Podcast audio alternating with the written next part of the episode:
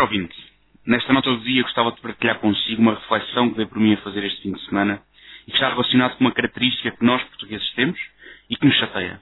E que se posiciona em contraponto com algo que aconteceu no domingo de manhã e vem demonstrar exatamente o oposto. Confuso? Já vai perceber. No sábado o Benfica sagrou-se campeão. E sobre isso nada há a dizer, sem ser felicitar, por muito que me custe, os ouvintes benfiquistas que nos ouvem. Mas não é sobre futebol que pretendo falar hoje, mas de causas. Ficámos tonteados ao ver os festejos do Marquês de Pombal e como o futebol move milhões de pessoas, particularmente em Portugal, e como isso é bonito de se ver. É, no entanto, desconcertante pensar que muitas das pessoas que fizeram quilómetros e quilómetros para estar em Lisboa, para umas horas de festejo de um título de futebol, sejam muitas vezes as mesmas, que inventam um sem número de desculpas para não votar, por exemplo, para eleger os seus autarcas ou o governo. Sejamos práticos. A vitória do Benfica, Sporting ou qualquer outro clube, pouco ou nada irá mudar a sua vida. No dia a seguir ao festejo, tirando a alegria de encontrar os colegas de trabalho do clube oposto, nada muda na sua vida.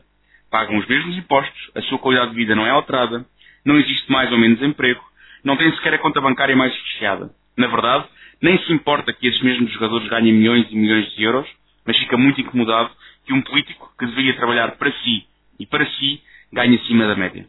A dualidade de tratamento destas duas causas, pensando de uma forma fria, chega a ser desconcertante.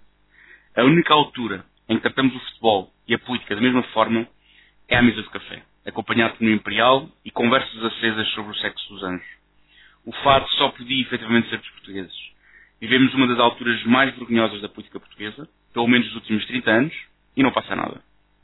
E é assim que chega à conclusão que temos o que merecemos enquanto povo. E que vamos continuar a merecer enquanto não mudarmos de mentalidade e percebemos o que devem ser as nossas prioridades. Ouvi ontem Marcos Mendes dizer que somos os que recebem menos e pagamos mais impostos. E ouvimos isto tranquilamente no nosso sofá e não nos perguntamos o porquê. Admito que esta passividade e adesão à mediocridade me tira do sério triste sina a nossa. Mas nem tudo é mau. Ontem, quem integrou o cortejo das Croas deu um bom exemplo de dedicação à causa. Ninguém se lembrava de ter chovido uma saída de Croas. E isso levou a um impasse. O que fazer, se já a missa, a missa estava a terminar e continuava a chover a potes? Os pendões e as croas ficaram na igreja. A banda e os gaiteiros não saíram, para que não se estragassem os instrumentos, mas o cortejo saiu à rua e ainda bem. Sem chapéus de chuva, sem apetrechos que não seguissem o protocolo da festa e todos à chuva. Para minha alegria foi aberta uma exceção e sem música, nós os políticos, foi-nos permitido bater palmas.